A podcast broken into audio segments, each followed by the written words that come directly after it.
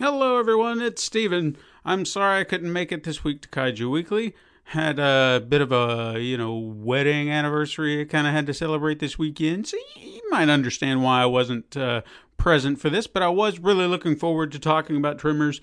Uh, Tremors is one of those movies that I remember seeing when it came out, uh, way, way back when. I got a lot of fond memories. An old friend of mine and I watched it together. It was it was a lot of fun for us, and I really hope that the discussion that had been has been had on the show today has been nothing but positive and love for this movie because it's it's one of my absolute favorites. I never understood why Kevin Bacon found it to be such a uh, blight on his career. I know he's kind of turned around since then, but uh, it's it's always been a joy for me, and the series as a whole has been something that I have enjoyed immensely over time. Every time a new one came out, uh, it's just it's something I was always drawn to for whatever reason. So I personally love this. Uh, I'm going to go ahead and give it my Godzooky score of five. I'm giving it five Godzookys. Why? Because it's just a hell of a lot of fun. It's just a great, fun B movie. Kaiju graboids. It, I mean, the word it's it's all there. I mean, I can't I can't stress that enough. But uh, I, I really wish I could have had a, a greater discussion with it. But I did want to chime in with my two cents and my Godzooky score. So there you have it. And uh, hopefully, I'll see you next week.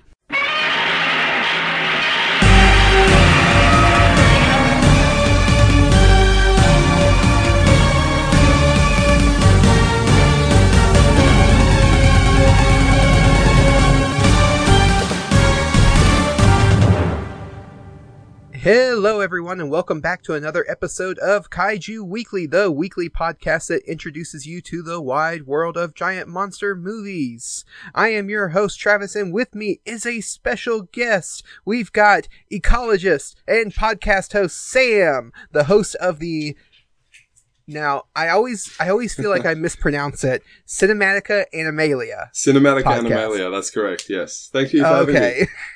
Yeah, thank you for joining me this week. Uh, we are going to have a fun episode today. Yes, I love this film. Well, one of them. One of them. so, before we get into it, do you want to do a quick breakdown for people who have not checked out your podcast, what your podcast is all about? Yeah, absolutely. So uh, I'm uh, I'm an ecologist. I work at the uh, Natural History Museum in uh, Trondheim. Uh, the sorry, the university's uh, Natural History department at the the local museum in Trondheim in Norway. I'm obviously not from Norway. I'm from Australia originally. but I study ecology, which is kind of like um, the interactions between different species and humans, plants, animals, all that thing. Kind of a bit like biology. And one of my best friends is also also an ecologist and uh, and we love movies. And we also have a uh, another uh, really close mate who loves movies as well, and is a veterinarian, uh, and is more of a physiologist.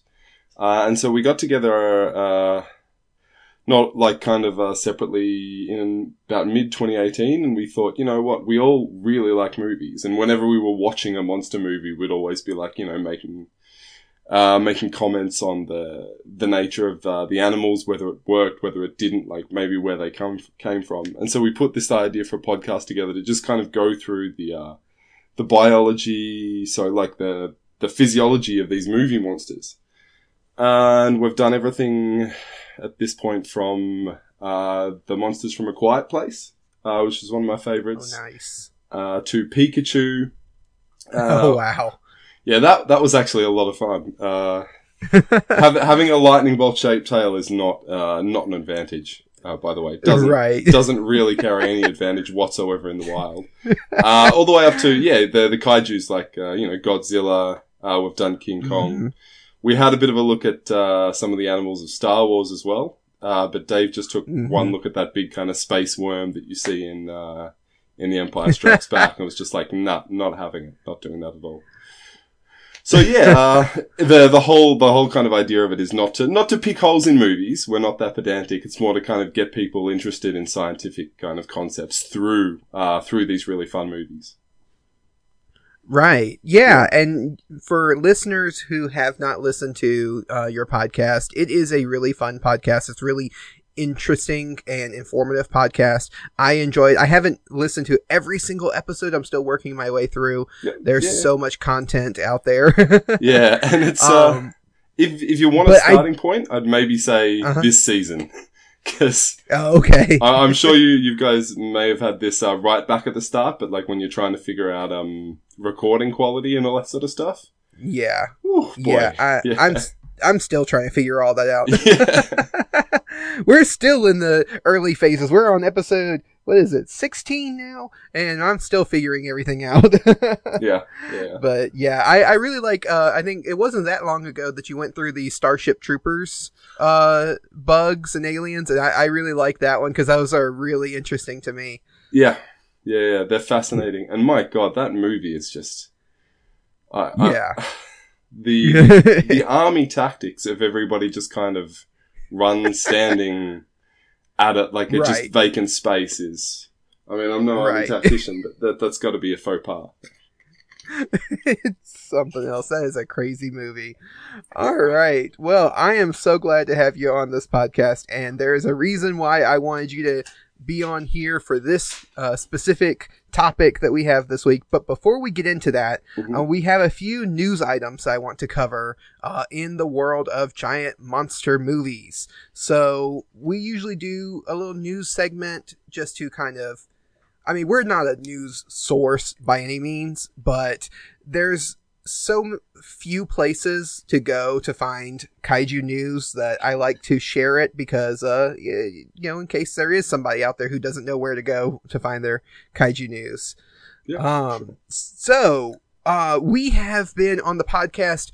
There have been rumors and we've been talking about, and then it was officially announced about this Gamera 12 film collection from Arrow which is a UK based uh, company, and they officially announced it. It is uh, available for uh, pre purchase. What do you call that? Pre order. Pre-order, yeah. I forgot the word for a second.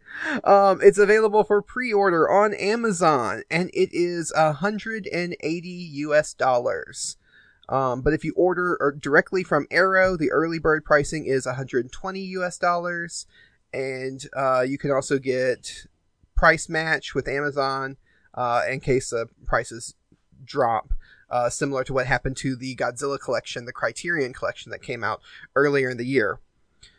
So So this is all twelve Gamera films this is all 12 of them. from. So they do all- them from like because uh, Gamera split up into the same kind of periods as Godzilla, right? They have the the Heisei and then the is it Showa beforehand? Yes. Yeah, the Showa. Um, they don't have anything past the Heisei era because they haven't made a new Gamera film since the was it late '90s? I think was when the last one. Um, so they haven't gotten into the Millennium era, but yeah, they are split up like that too. So you have, I think it's eight. Uh, yeah, eight Showa movies and then four uh Heisei movies. And that first is Heisei one is that one that you guys covered uh, a couple of um, a couple of weeks back, right? The gamma versus Yes. Gyaos. Okay, Yeah, uh, the the first Heisei one was uh, Gamera Guardian of the Universe, but yeah, it had it had Gyaos in it. okay. Uh, and then Gamera versus Gyaos is actually a Showa film. It's it's kind of confusing there. Yeah. Has the West like uh sorry I shouldn't say West though, has the like the global North of like Americans ever shown any interest in doing a an American remake of Gamera, or is it just like now we're we're gonna do Godzilla and that's never.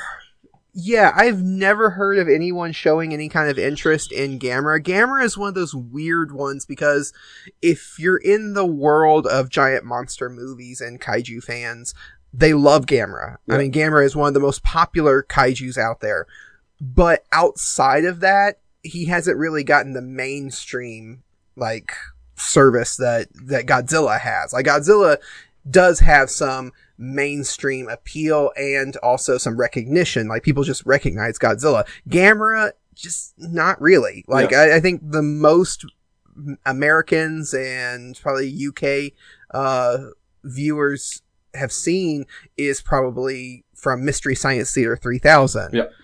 Um, you know, and that, and, and in there they're making fun of how silly Gamera is. So there's kind of this like stigma with Gamera of being just kind of cheesy and silly. And so I've never heard of anybody wanting to do like a Hollywood remake of Gamera. Yeah. I guess a big, like, uh, a giant kind of T Rex sort of thing like Godzilla is a very different cell from a walking turtle. Right. Yeah. Yeah. exactly. There there is something inherently silly about Gamera and I think that turns a lot of people off to him, which which is sad because he is a fun character and his movies are especially the later movies are really really high quality. In fact, I think even in the episode that we recorded, we said better than some of the Godzilla movies Yeah. Yeah. out there. So yeah, but this uh, this is the first time in a long time that all twelve movies have been released together like this, and they're in such a good quality. I can't imagine that you'll find a better option for that, especially. I think we've mentioned in previous episodes too for listeners who have been keeping up with this news. In the UK, they are notorious for not getting Gamera movies or giant monster movies in general, but a lot of these movies have never been released in the UK at all. So this is the first time they're getting a lot of these movies. So it's really exciting. Um, some of the uh, special features that are coming with this, um, of course, you got the box art, which is done by Matt Frank, who is a very popular kaiju artist. He does a lot of the Godzilla comic books and other things like that. He's and he is a huge Gamera fan. So it made sense to have him on here. Uh, these are going to have 4K restorations of the uh, Heisei trilogy, plus the fourth one in the uh, Gamera the Invincible, I think was the fourth one.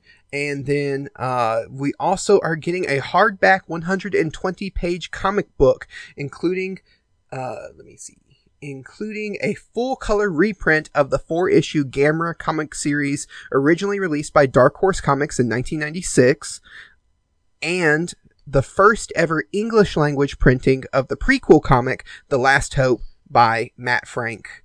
So this is going to be a fantastic uh, if you are a Gamera fan or a kaiju fan or a comic book fan, this is going to be an excellent collector's item. Do they make their money back when they uh, when they do re-releases like this? Is it to kind of stimulate new interest in the franchise, or do they get most of their money back from uh, from the hardcore support base? I, I can't really, I can't really tell you. Um, I'm I'm guessing they make their money back because Yeah, otherwise they wouldn't you know, do it it. doesn't Yeah. make sense. right, exactly. It's a business, you know.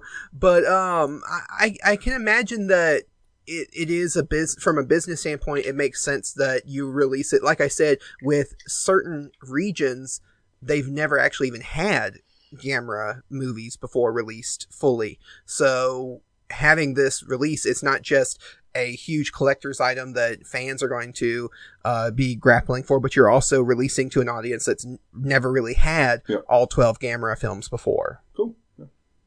So yeah, it's a lot of fun. And uh, one last little thing from this, uh, this is from an interview with Sci-Fi Japan.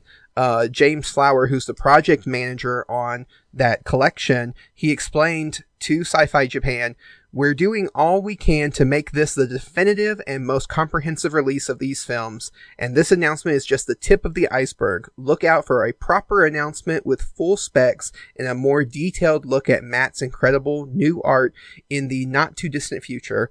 And we've got more tokusatsu releases lined up for later in the year too. So they've got more kaiju related things coming down the pipelines and that's exciting. I don't know. I know I want to get this. Uh, I mean, I, I need to. I need to go ahead and pre-order it. But I know you're not the a huge kaiju fan. I don't know if that's the.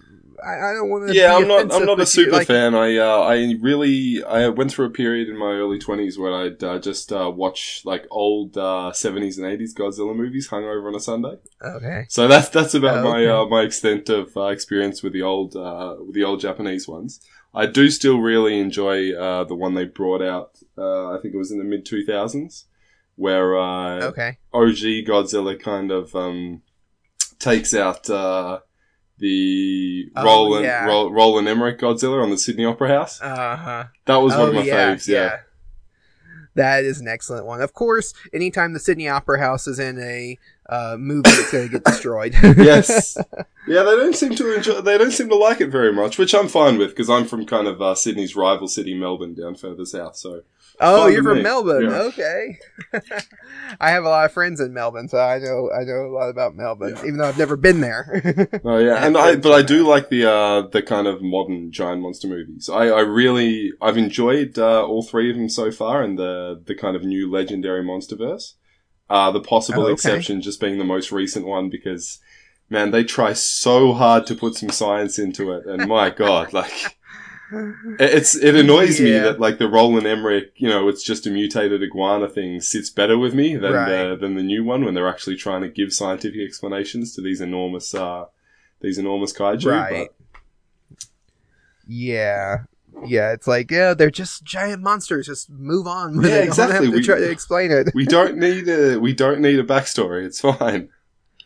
Right. So is this um Gamera we don't have a whole lot of news outside of this big this is the big news for the week. Yeah. So um but this Gamera collection with is this something that would appeal to you as someone who's not deep into the kaiju uh like movies and stuff? I was never big on re-releases, uh, and also like uh, Okay. DVD box sets these days. I mean, uh, we've got like three streaming services here already, plus the kind of the local um, uh, TV boxes, which gives you like overseas channels and that sort of stuff. So we pretty much stream everything. Right. I don't think we even have a DVD player actually.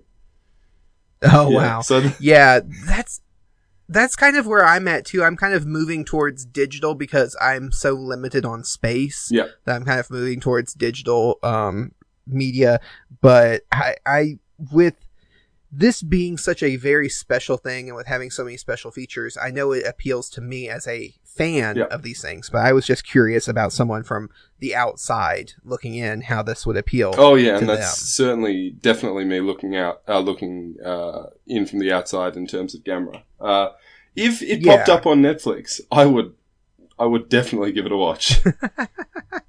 or Oh. Amazon Yeah, Prime well, seems hey- to be the uh, the number one candidate for that. Actually, they've got some really weird, like uh, old kind of uh, Yes, they do. seventies, eighties foreign stuff on there. Yeah, Yes, they do. They have they have a lot of really interesting stuff on there. Um, I don't know if it's available where you're at because I'm not sure about regions and what's available. But um, there's an app called Tubi, okay. T U B I, and it has all of the Showa era Gamera films.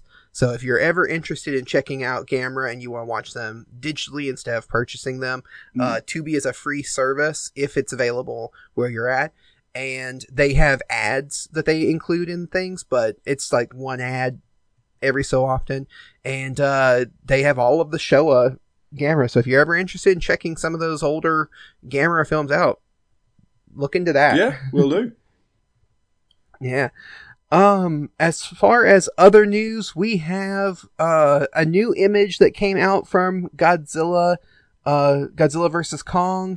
It was promotional image that was included in the Toy Fair, I think, and so it's it was kind of leaked out. It wasn't officially released, but we do get a good look at what is possibly the new design for Godzilla in the upcoming movie Godzilla vs Kong. So, did you get a chance to look at this image I- and see? I think I I think I know which one you're talking about. So I looked around. I found a very blurry kind of blue and yellow uh, thing where Kong's kind of yeah, leaping towards him, loading up a punch, and Godzilla's got a tinier head than I've ever seen him have before, and just a massive chunky body. Is that is that the one? yeah. Uh, let me see. Let me pull it up and see. Make sure I get. See if you get the one that I sent you through Messenger. Ah, no, that's uh, that's very different. Okay, right. No, no. So all, the the one I'm the one I was looking at is just like a really kind of blurry. Uh, looks like kind of- looks like somebody's uh, been in the background while they were showing some test footage and taking a shot. Oh, okay. Yeah. Yeah. that's probably from the leaked um, footage that came out from the uh, um, Brazil expo that they had. Yeah, they they had uh, it, there was a scene. It was just like a three second scene of Godzilla and Kong facing off on a uh, big battleship, and Kong was rearing up. With Yes. the, you know, coming in for a punch. Yeah. So that's probably what that is. Yeah, yeah.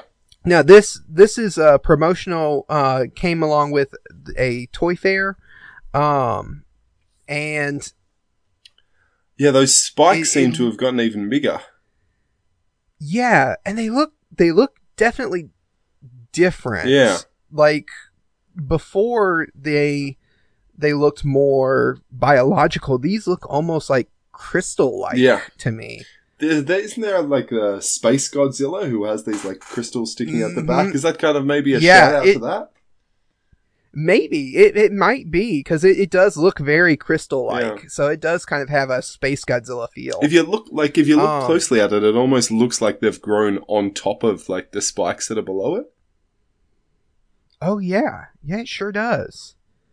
Now I'm curious if this is even Godzilla, or if this is going to be Oh, some other Godzilla imitator in this film. Okay. Um, and that might be a hint to it. The fact that they're the spikes are are different. Um, Yeah, because that's just that's that's tinfoil hat. You know, Yeah. conspiracy theory. yeah, I don't know. It, it looks. Uh, I mean, look, it, it's kind of blurry and it is uh, concept art, so it'll obviously look very different. But I, I don't know. It um, it might even just be like a further evolution. Like you know how they did the, the fire Godzilla or whatever it was, the the super radioactive one in the Mhm. last film. right. I don't know. Maybe this is Ice Godzilla instead. It's yeah. Yeah. Maybe. Because I don't Maybe. know. I Uh, don't think he'd need any special kind of you know power ups to take on Kong, unless they're doing the whole. Uh, well, I was going to say unless they're doing the whole kind of Batman versus Superman thing where they have to face off against a bigger threat at the end. But uh, I think Right. they've come out and said that there's going to be a definitive winner of Godzilla and Kong in this film, right? yeah, they have said that. Now, whether they live up to it, I'm still kind of a wait and see.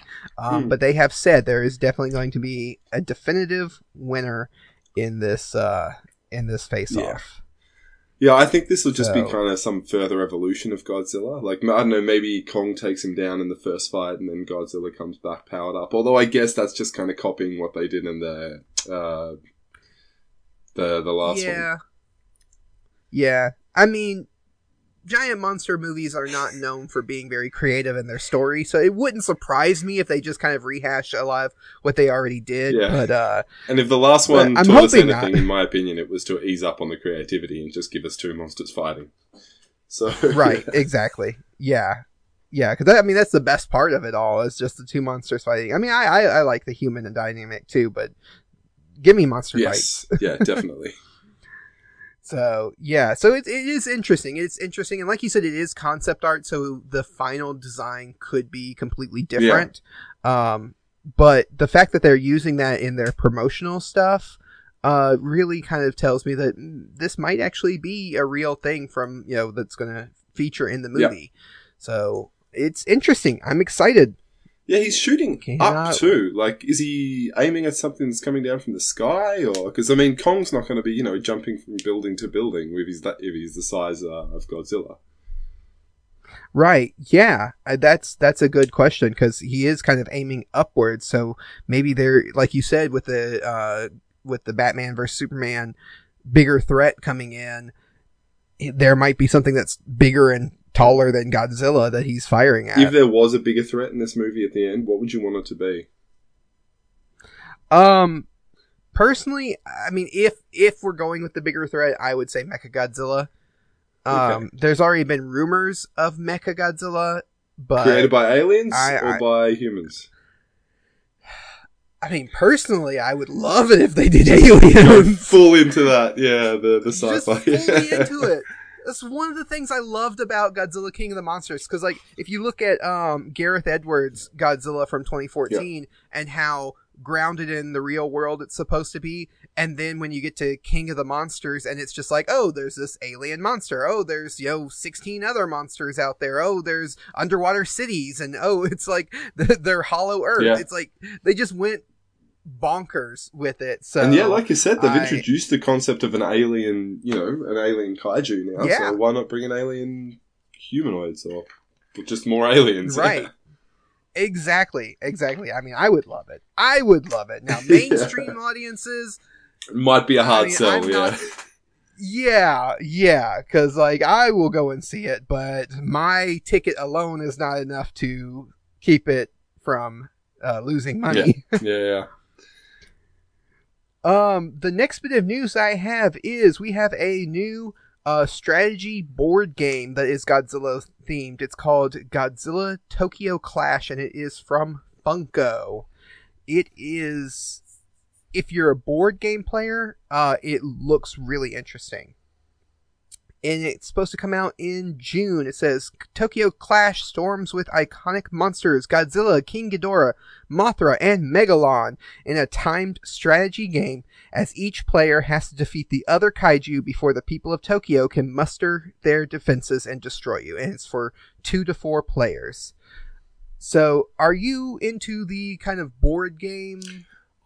I wasn't until recently. Uh, at which point, one of my uh, one of my friends basically figured that you can just put Marvel in front of something and I'm there. So he said, uh, "Oh, it was actually it was Adam from the podcast. Actually, he sent me over uh, Munchkin, the Marvel version, Oh, okay. and I played that once, Uh-huh. and I was fully immersed. So if if there is you know a strategy game where you are a giant monster, uh, maybe maybe I'll be in on it. Yeah, Yeah, uh, that's that's how I am. It's like, hey, you put Godzilla in front of something, I'm going to try it. yeah. So, uh, the price point on this is $35 US and it's, uh, the duration for it, they say it takes about 45 minutes to play a complete game, but because you set up the cities and the buildings and everything yourself, it has a lot of replayability because it's going to be different each time you play. Okay. it. It's kind of like a you know your regular strategy board game. It's it's different enough each time you play it that it you can play it over and over again and still enjoy yourself. So you can set up a city to make it hypothetically more uh, resistant to certain types of kaiju. Or Yeah, I th- I think so. From the way it looks, you can set up your you can set up your city how you want. You can make it look more like a city that you, you live in or you want it to look like. You can uh, change things around. So it it it looks fun. I'm not a big board game person, but like like I said and like you were saying, you put this stuff you put something that I love in front of a board game and I'm like, yes, I'm there. so I'm there for this from Funko. Funko are the guys who Um, make the, uh, the the toys with the box heads. Yeah. Yes, Yeah, yeah, the little pop figures. Yep. Yep. Uh, they do a they do a lot more than that. I mean, that's what people think of, but they do a lot more than just those the pop figures. But that is the big The big collector seller, thing yeah. that they do. Um, and then we also have. Uh, right now in New York City, they are having Toy Fair, so there's a lot of toy announcements and collectors announcements um, coming out. I'm not big into that scene. One of my co-hosts, Michael, is more into that scene, so I might have him do a recap once Toy Fair is over. But it is happening, and we have had, uh, as of today, an announcement of a new NECA, which is one of the toy manufacturers. Um, two new NECA figures. One is Biolante, Godzilla vs. Biolante from 1989, and one is Godzilla Tokyo SOS, I think. Yeah, Godzilla uh, Tokyo SOS from 2002. Those are the two figures that have been announced that are going to be released soon. And if any listeners know anything about the NECA uh, figures, one of my favorite parts of them is the box art is always done as the posters from the movie. So the box art alone to me is makes these worth collecting because I, I really like the box art on a lot of them and especially for Biolante that's one of my favorite Godzilla posters of all time Biolante is the the disgusting like garbage squid, right? No, it's the um, plant. It's the oh, big flower. yes. Yeah, it's a it's a starts off with a flower and then it gets an alligator head. Little shop of horrors type thing. Yeah. Yes, exactly. Yes. Exactly. Yeah, it's um it's interesting because it used to be one of my favorite Godzilla movies and it's still up there, but it's it, it, I've watched it recently and it doesn't hold up as well as I remembered it being. Yeah. It's um but I still love the poster. the King Kong, uh, the King Kong Island. Like uh, I went back and read the comics for that. They have all these weird kind of like plant animal hybrids. So you Mm-hmm. know they've kind of set the stage for something like this happening. But uh, yeah, again, if we're, we were talking things that might be a little bit of a stretch too far beforehand, uh, yeah, Right.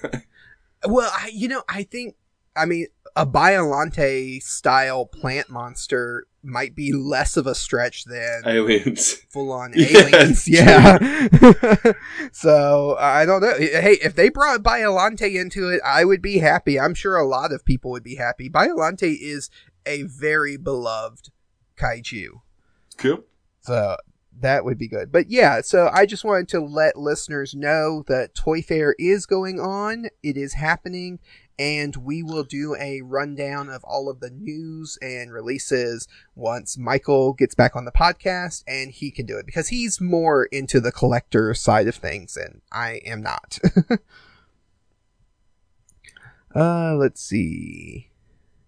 Uh, we also had an announcement that Ultraman Galaxy, the official North American website, has been uh, set up. I, I'm, I'm, is already up and going? I think it's up and going. Yeah, they've already launched it, but it's the basically it's the website where you can go to get news on new releases, anything Ultraman related for the North American market because we haven't really had a site to get Ultraman information uh, that was official.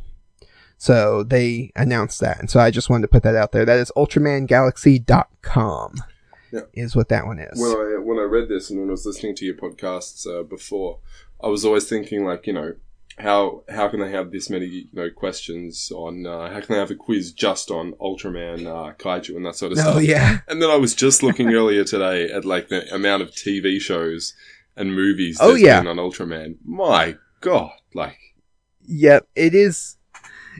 It's something about Japanese television that they, their series will go and just go and go and go.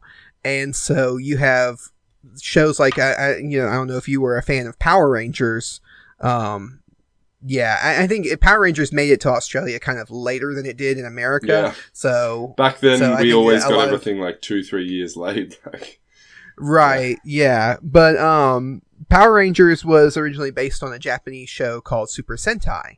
And that show has been going since the early 70s and is still going. Like it is, you know, it's just continuous.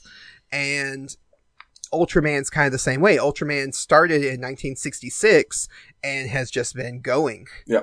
And is still going. Like they they have a new series coming out, I think later on this year or next year. Uh, It's the 2020-2021 season. So yeah, it's it's just something about these Japanese shows. They will just continue them on and Yeah. on and on. So yeah, there is a lot of history in Ultraman. yeah, I mean, if the audience is there, then they're going to keep making them. So, yeah, Yeah, yeah. And the thing is, Ultraman, and I think I've mentioned it before on the podcast, Ultraman in Japan is actually more popular than Godzilla. really, okay, Like, like Godzilla is hugely popular in Japan, but Ultraman actually surpasses him Okay. in popularity. Um, it's just one of those things. I mean, I, I- I think the only thing I could, could, could compare it to for Western audiences is kind of how Doctor Who is to the UK. okay, Like, like it's just so ingrained in their culture that you just cannot escape it. okay, yeah, Um, and that's how Ultraman is now. Ultraman has not made it big outside of Japan too much. Uh, and, you know, a few of the series made it to America, but now is when they're actually getting a lot of the series and bringing them over to the West and, and for English speaking Yeah. audiences. So for me, I always was aware of Ultraman, but I never watched Ultraman until I started doing this podcast. If you had to put like uh, say a hundred bucks on when there will be a Western adaptation of Ultraman, what would you what would you say? Oh man, sooner rather than later. Yeah. Oh yeah, sooner rather than later. Because I mean, because they're really pushing for the Western market uh, for Ultraman. Because like they have a Marvel comic book that was announced. Uh, Marvel is teaming up with Ultraman, the company that owns Ultraman, and they're doing a comic book. And they're doing a new Japanese movie uh, coming out next year. And there's the Netflix adaptation of the an- there's an anime version of Ultraman that's on Netflix. Okay. So it's like they're really pushing this uh, the Ultraman a lot more than they used to. So I would I would say sooner rather than Yeah. later. Okay. Yeah, they'll wait to see how like the reception to the Netflix Netflix shows are, and then uh, then look at big budget sort of stuff. Yeah, yeah. I, I think the the Japanese uh, Ultraman movie that's coming out next year, Shin Ultraman is what it's Okay. called, and I think that one is going to if it if it does well outside of Japan. If it if you you they see that there's an audience outside of Japan, I think you know studios are going to look at it and be like, maybe we should look into some of this stuff. What does Shin represent? Because you had Shin Godzilla as well back in 2015. Yeah. Like, is that supposed Yeah, to Shin- represent a rebirth or something?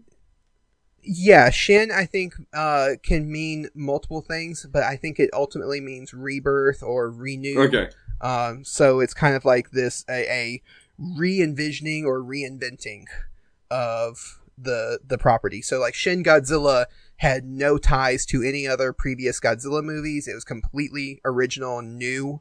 Uh, and this Shin Ultraman is going to be the same way. It's going to have no ties to any of the series or anything. It's completely reinventing it and reestablishing it. Okay. Who would Yeah, you want as the voice of Ultraman? Because he doesn't show his face, right? Uh, well, in Ultraman, uh, there's a there's always a human or human looking side. He like has a he has he's like a superhero. He has a dual identity. Okay. So he always has that human kind of um that side of him, and then he turns into Ultraman. So the regular like Ultraman, he has a. I mean, that's his. I bumped my microphone. um, that's his Yeah, face. okay. The silver thing that you see, that is his face. It looks like a helmet, but that is his face. okay, right. Yeah, and originally his mouth was supposed to move, but they could never get the motors to work in the mask, and so they just kind of like xed it, said, "Nope, nope, we'll just have him just not move his mouth at Yeah. all."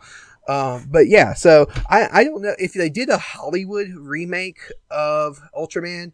I'm not sure who I'd want to play Ultraman. I mean, I know I would prefer someone unknown Yeah. because I would like to not be distracted by the star power of whoever they get. But at the same time, if they're doing Hollywood remake of this movie or of this, you know, franchise, they're going to want to put a name Yeah. in the movie. So Because So, you can't sell it on the, the name Ultraman alone. Yeah. right, exactly. Not, not to Western audiences. You're not going to No. get just on name alone. Um, but me personally, I would, I would prefer an unknown to play Ultraman. Okay. Um, but yeah, that's it for the news segment. So we can dive into the main topic for this Yes. week. Now, you, yeah, and it's going to be a fun one. um, so I usually ask a trivia question at the end of each episode to hint to the next episode. So last week I asked the question, what giant worm movie is celebrating its 30th anniversary this year? and I had a bunch of answers come in. And I'm going to read out some of those and give some shout outs to the people who answered. Because I, I make this deal with listeners that you can comment any answer you want. it doesn't have to be correct. And I will give you a shout I've, out. I've noticed that in particular with one of the uh, with one of the responses here. Yes, yes. And he's the host of, he's the co host on this show. Yeah. So he knows. and he still gave me out. We'll get to that in just a minute. well, well done, Michael. So- yeah. Yeah. so, uh, Brandon Hurst, uh, said Tremors. Dylan Nolan said Graboid, which was the actual name of the monsters in Tremors. Matt Bell said Tremors. Sean Parker said Tremors. Milton Harvey said Tremors. Jesse Wilson said the Sandworms from Beetlejuice. Creative. Off by just a couple of years. Yeah. Just a couple of years off because uh, it would have celebrated, Beetlejuice celebrated its 30th anniversary two years Okay, ago. Yeah. So, uh, ET Productions on Twitter said Tremors, and they are the host of the Kaiju Conversations podcast. Uh, we also have another giant monster podcast uh, called Monster Island Film Vault. Listeners, I don't talk about them enough because I, I have more interactions with ones like uh, Monsters vs. Men and the Kaiju Apostle. But Monster Island Film Vault is an excellent and fun giant monster podcast. So please go check them out if you get a chance. And they commented Tremors. Uh, Brian Stafford, who is one of the Patreon uh, supporters of this podcast, he said Tremors, one of the best movies ever. And certainly the kaiju- call, but you know, Uh, I, I'm I'm leaning more towards an agreement with Brian. Stafford. one I of love the these movies. I, love, I love the first one; it's fantastic. But one of the best movies ever. My God. Mm, Yeah, okay, that is kind of a Yeah. stretch. um, and then the Kaiju Apostle podcast uh, sent over Twitter uh, a GIF of a weed eater. Okay. So I'm guessing that's supposed to be a tremor, like a like an I have no idea tremor. what a what a weed eater is. Um, it's uh, oh yes, sorry. In yeah. Australia, we call them Yeah, trimmers. you have Yeah, yeah, yeah, tremors. okay. Yeah, that's what that's what I was thinking. I was like, uh, they have the another name for them Yep. over there. But Yeah, yeah, good- uh, good an edge tremor. I apologize for taking so long to Yeah. get it. Yep. No, that's good. Uh, and then cultural differences, Yes. you know, that's, that's, and then the co-host of this podcast, Michael Hamilton, could not waste the opportunity to share. I don't even know how many. I haven't counted. Does he Um, hit double figures? I think he does hit double figures. Four, five, six, seven, eight, nine, ten. Yes, he did. so, Yes. uh, he said, total regret. A behind the scenes look at Roland Emmerich's Godzilla. Finding Nemo 3, hook, line, and sinker. well, that is a that is a gritty sequel to a much beloved kids film. I would not take my son to see that. Right. Right, exactly. Honey, I drank too much tequila. The Michael Bay story. Uh, the unreleased 1983 Mexican kaiju film El Cuervo 2, Revenge of the Worm. Nice, Yes. Can that, that's all right. that's a pretty okay woman. Another tequila story. Where does the worm factor into that one? Uh, tequila, because um, tequila you get from from Mexico usually has a worm. in it. Oh, right, of course. Yep. Yeah. So, um, the Parent Trap Five, a Mothra story, going with the Mothra worms there. yeah. Hedgers. That sounds like a porno to me. Yeah. I'm gonna leave it there. uh, hemorrhoids two, getting old sucks. Was there a hemorrhoids And- one? Uh, that's yeah. Yeah. and growing up Mothra. Excellent job, Michael. Even when you're not on the podcast, Yeah. you gotta muscle your way in somehow. Now I remember uh, the the Gamera episode where you asked um, what was the first uh, the first kaiju to have a uh, female uh, portraying it, like in the Mhm. Yeah. you had tons of different answers. This like there's not too Right. many giant worm movies, so is this the the Right. week that the most people have got it right? Um, I don't know if this is the most they got it right because I actually, yeah, it probably is. It probably is because um because they, had a lot of people who answered correctly, and and sometimes I know people know the answer, but they'll still answer something else Yeah. just for fun. So it's kind of hard to judge on what do you know the right answer, or are you just having fun with me? Yeah. but it's all good. I give everybody a shout out equally, Yeah. no matter what. Because what other what other big worm films are there? I guess you've got uh, Dune, Tremors. yeah, Dune. I really like the big worm things from uh, the Peter Jackson King Kong. Oh Uh, yeah, yeah. There is a there is a like um indie kaiju film that's called Mongolian Deathworm Oh well, that I that's appropriate. Yeah. Yeah. So I do want to cover that one on the podcast at some point because that one looks really interesting. Yeah, and they were apparently like uh, some of the inspiration for the Graboids, right? The Mongolian Deathworm. Mm-hmm. Yep. Sure was.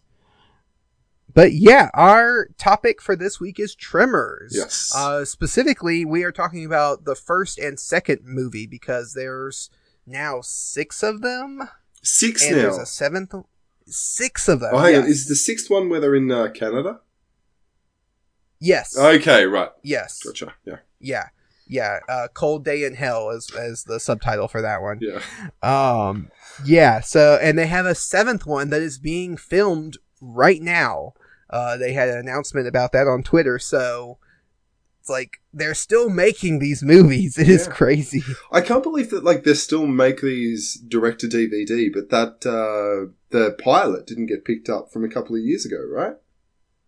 Right. Yeah. Yeah. No, it didn't. It, it, it, and I think a big part of why that might not have been picked up was we, and, and we'll talk about it because one of my likes, uh, as far as when we shift from the first movie to the second movie is how they kind of abandon the horror aspect of it Yeah. and just go straight to silly campiness. And I think that that pilot tried to bring it back to the more horror side of things, and people are just kind of like, well, we kind of moved on. Yeah. This the series is not a horror series anymore. yeah, it's going to Um, take so a that lot might- to that's- make this scary again, and they just kind of didn't. Yeah. Yeah, it's it's kind of it, it feels a lot like you get um the uh Nightmare on Elm Street or the Jason Voorhees uh you know Friday the 13th series where if they go on long enough they just start getting silly Yeah, I mean- because there's you know they're not scary anymore because you know what the monster is. Yeah, and before like Wes Craven's New Nightmare, like Freddy Krueger was almost a stand-up comic at that point, like working Right, on his type yeah. five with every uh, with every victim that came along. right, exactly. Exactly. Uh, I like that somebody, uh, I forget who it was that I was listening to, mentioned that at a certain point, people start rooting more for the monster than for the, you know, victims, you know, and it's kind of like that with those, those movies, you know, at a certain point, you're starting to root for Freddy Krueger because he's the most interesting character in any of the movies.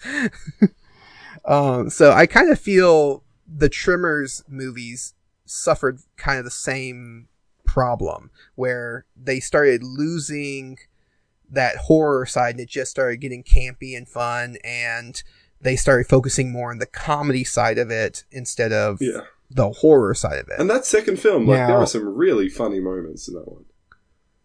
Oh yeah, definitely. Definitely. So let me let me do a quick uh, breakdown Yeah. for the cast and crew and the plot breakdown for these movies because I, I like to give credit to the people who were involved in the movies. So um, for cast and crew, you had Kevin Bacon and Fred Ward uh, and Michael Gross. Those are the three main uh, memorable cast members from the first one. Then of course you had Fred Ward, uh, Michael Gross, Christopher Gartin, and Helen Shaver from the second one.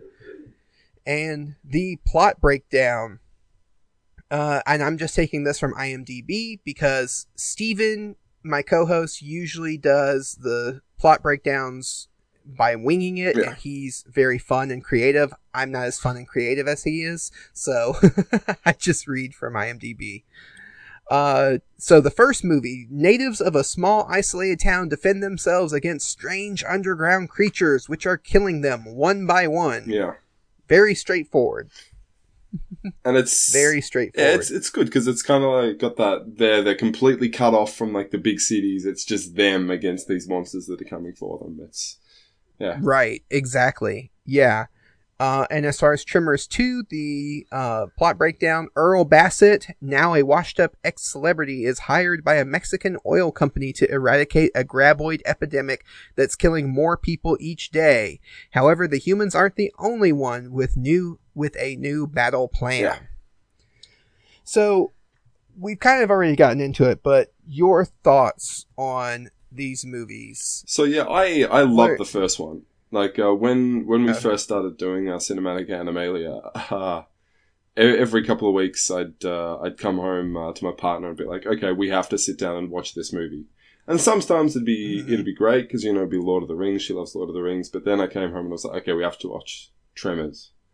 And Mhm. uh, you know we, we saw a trailer and we were both just like, well, this is going to be tough to sit through. But it wasn't. It was a lot of fun. like. Uh, it's a little dated, but it's it was it was really it was really enjoyable. Um, Yeah. there was there was a lot of fun stuff in there. There was a lot, actually a lot of fun science stuff in there as well. Uh, and I really liked all the characters, like um, uh, Kevin Bacon and uh, Fred. Uh, I've already forgotten his name. Uh, Fred Fred Ward. Fred Ward. Yep. Kevin Bacon Mhm. and Fred Ward work really well together. Uh, I think um, is it Finn Finn Carter, the female from the first from the first movie? Uh, yeah, Finn Carter Oh. uh, as Rhonda LeBeck. I think she's great as well. Uh huh. Yeah. Uh, uh, Bert Gummer and Heather Gummer are just look. Oh I come from a country where we're traditionally very anti-guns, uh, but I tell you what, watching that rec room scene I'll, made me want to go out and stock up. You know, uh, it's fantastic. Right. Yeah, that's one of that's one of my favorite scenes from uh, from that kind of era of cinema. Um, oh yeah, definitely. uh, the wrong rec room is it's just such a well delivered line. Uh, Yeah. yeah, there's just uh, there's a lot of stuff to like in in the first one. Um, do you want to get your thoughts on the first one, or should we go into Yeah, the second um, one? Or yeah, you, Well, I, I'm I'm right there with you with the first one. All the characters are so memorable, um, and I think that's one of the things that uh, really sells a good monster movie and a good horror movie, especially, is when you have the main characters all being memorable. Uh, because I mean, even even the the storekeeper and the you know all of these characters, uh, minus the the kid, Oh, the teenager. Um, Oh. one of the most irritating kids uh, I've ever seen in a film. yeah, Like just that that whiny little snot nose. yeah, like, r- really just want. I- I've never wanted a character to die so much in one of these films. Uh, and I've heard that he actually comes back in like Tremors four or five or something. He comes like back in as three. like an, as an adult. yeah. Oh, he comes back in three. That was the Tell me he gets eaten then. no. Oh my god. Spoiler alert: He does not get eaten, but he does get kind of a comeuppance. Uh, even though he doesn't get eaten, he does get a comeuppance, um, which I think was Mm, my okay. biggest problem with his character in the first one. Is he doesn't really get a comeuppance. He doesn't really get Yeah. a, like a, a lesson taught to him. Uh, and no, and yeah, that's kind of cla these films are always kind of the the bully or the, the idiot gets you know gets taught a lesson and it just never happened. Right, exactly. Yeah. So that's one of the downsides to that one. Uh yeah, I really enjoy it. I think the the characters work well together. Uh there is humor in the first one even though it is styled more as a horror film. There's a lot of great humor there. And the special effects in that first one are so simple. Like uh, the, Yeah. uh, the worms, once the graboids actually show up, they are very elaborate. But Yeah. until you get those full size puppets and the special effects that way, the the other effects that they do, it's just real simple. It's just little spurts of you know from the ground and you know, things falling over, and, but it's so effective. It's Yeah. it's used so effectively. It's a lot like uh, it reminds me a lot of Jaws, where you don't see the shark as much as you might think, you know, in your imagination, but they leave it up Yeah. to your imagination to fill in when the shark is coming, when the when it's getting close, and it's kind of like that with the graboids. They leave a lot of uh um they leave a lot of it up to the imagination, like what Yeah. what's happening under the ground.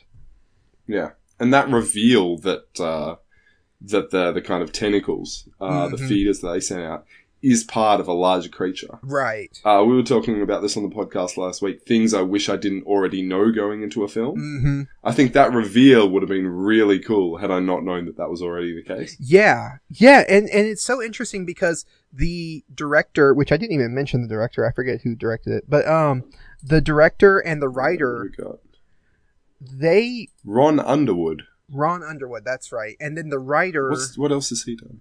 Uh, he didn't he do Mighty Joe Young, City Slickers. City Slickers, Yeah, he did City Slickers, Mighty Joe Young, and then nothing, uh, no film since 2005, but he's done a bunch of, like, Fear the Walking Dead episodes and MacGyver and that yeah, sort of stuff. So, yeah, I think he's a TV director mostly now. Yeah.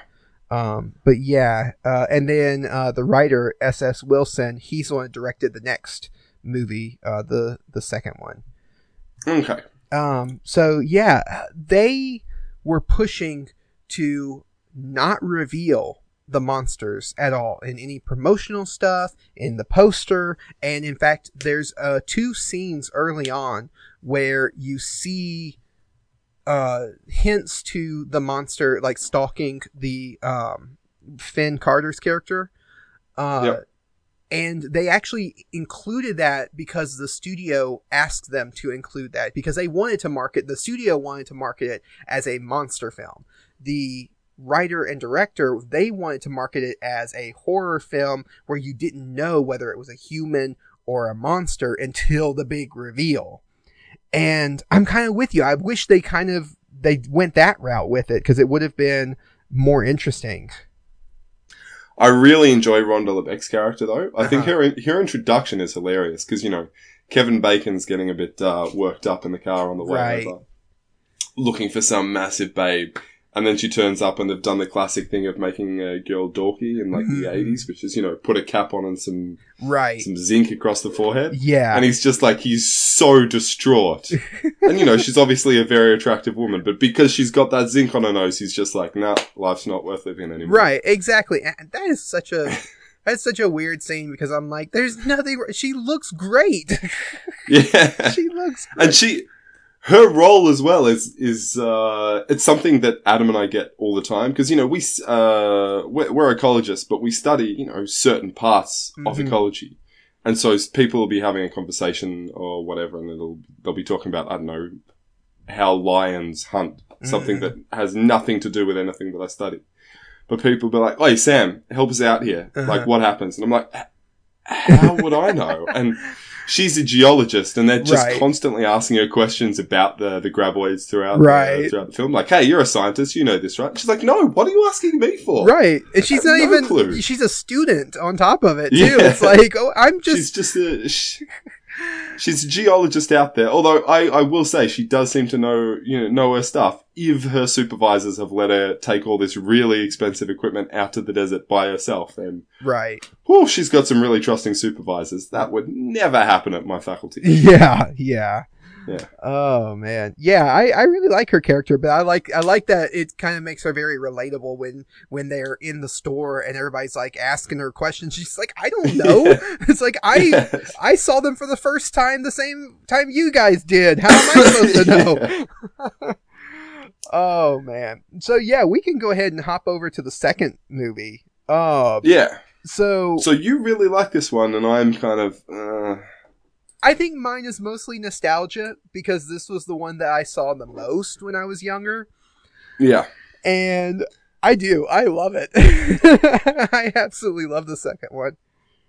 The for for me the first one like uh the the whole isolation that they Mhm. that they uh get get stuck with it's it's really it makes sense Right. um and I feel bad for them because you know they've just been cut off like there's nothing they can really do Right. but in the second one it's just like no this is definitely your fault that you're out here by yourself Right. Exactly. the Mexican army sends them so many like just weapons and ammunition to these random like freelance Americans right. and they don't send any personnel whatsoever. yeah. Because at the, I mean, and and it also just makes no sense to me because it's a pretty simple thing to do, training them to kill the graboids in the second one. I mean, they're just strapping dynamite to uh, remote control cars, Right. sending them out. The graboids eat them. They blow up the remote control car. I know that they want the money, Mhm. but once once the local oil drillers realized that, they should have just got the army out to take care of them. You know, put out like six teams out there. You'd be done in like two days. right, exactly. I feel bad saying this from a conservationist point of view because you're wiping out the entire species in one region, but right. they are threatening, you know, the local population. So, I mean, and then they get burnt down to do exactly the same thing. So why not just get some locals? I mean, Right, exactly. Ugh. yeah, uh, I think there was in, on uh, IMDb there was a little bit of trivia, and it wasn't really trivia trivia because it was um because it's more of an opinion thing that somebody shared. But uh, the so the graboids were not known until the first movie, which actually takes place in 1989, and then Yeah. in the third movie they become a protected species, which is around Oh, okay. 2002. Yeah. So, I, with you, like agreeing with you, there's kind of this like questionable legality of them killing these, you know, monsters that are kind of a protected Yeah. species. um, but But I this is classic, like eighties, nineties kind of conservation Right. style. It's just like ah, we we don't know anything about biodiversity or also climate change yet. If there's you know right, dangerous species on our habitat, just kill it. right, exactly. Yeah, And I have a feeling that you said about the the military, and they do mention that the military gave them these guns and everything. I have a feeling that the the actual Mexican government didn't know as much about what they were doing as what they were led to believe because oh, I, I have a feeling, and I, I don't know if it, I don't think it's in the movie, but I have a feeling just that you have these lucrative oil fields, and these guys are trying to protect that oil field from being shut down because of an endangered species that's now invading it. And Yeah. so it's like, let's get the idiot Americans to come down and take care of it. That way, even if something does go wrong, we can blame them. yeah. so Deniability. We have complete deniability. These Americans just showed up on the base. They were crazy. We didn't know what they were doing. Right, exactly. They had a whole bunch of dynamite and they just went out blowing stuff up. So, Yeah, that is. I will pay that. That's a really good theory. yeah, so I think that yeah, that's that's kind of my uh, way of rationalizing it in my head. Um, but ultimately, I do really like the second one. I and, I And think there's I really like the Shriekers as as a additional evolution or metamorphosis to the graboids. I like the Shriekers. Uh, they're really Yeah. cool. They seem very dangerous, um, even you know more dangerous than the graboids. Even though they don't really do as much as the graboids did as far as like uh, killing people and eating people. Yeah, and there's no. I I find them a little less uh, engaging just because there's no like, there's no tension with them. Like, Yeah. there's none of that fear of the unknown. Like, there's just a bunch of these things walking around. And are they more dangerous than say a pack of rabid coyotes? Oh, that's true. That's true. They, they, they. Yeah, I guess they. To me, I guess because I'm so I. This movie came out in the same era as Jurassic Park, so I always associate them kind Oh, of yeah. like kind they kind of remind me of Velociraptors, and Yeah. and I, I I love that. But yeah, you're right. There is there is kind of not that tension that you get from the graboids, like we were talking about, like you get with Jaws, where Yeah. you don't see the monster, but you know it's there and you know the Yeah. threat that it has. So, uh, uh, yeah, so I can see that. I can see that. I just, like I said, I, I'm fully able to admit that the reason I love that movie so much is nostalgia. It is, it is look- just nostalgia. yeah, there are some great lines in there though. Like, I really enjoy that uh, the umbrella scene. Oh yeah. Uh, where he just he puts up his slightly effeminate Uh-huh. umbrella and sits there, and the other guy gets splattered with all the uh, the graboid guts and that sort of thing. yeah. And uh, the the wonderful uh, the bit where the coyote Uh, oh yes. knocked down in the, yeah. that is so there's this fantastic bit where there's this coyote out howling in the in the distance, and um, Burt says, you know, somebody's going to tell that coyote to shut up, and then two seconds later, it's just a whole, Uh, and it is yeah, oh, claimed. so so many good I, I, and it goes back to what we were saying how it's more of a comedy you know kind of adventure story Yeah. than a horror story Yeah. because there's just so many great one liners i mean when burt shows up back to the base and his truck has been just wrecked by the shriekers and he comes out and he's like i was given i was uh what was what he I say feel I was denied Uh, critical need to know information. exactly exactly and then, Yeah. then he's like i am completely out of ammo Yeah. never happened to me before i just I uh. I think, and one of the big problems for me with this though was that it, it took until like an hour before there was actually a credible threat to them. right Because when they start off, they're just like there. There's a bit of that when uh, when the graboid gets uh, hold of one of the chains that's on their Right. vehicle. But either side of that, they're just blowing up graboids for fun. It's just like, hey, how much money are we going to net here?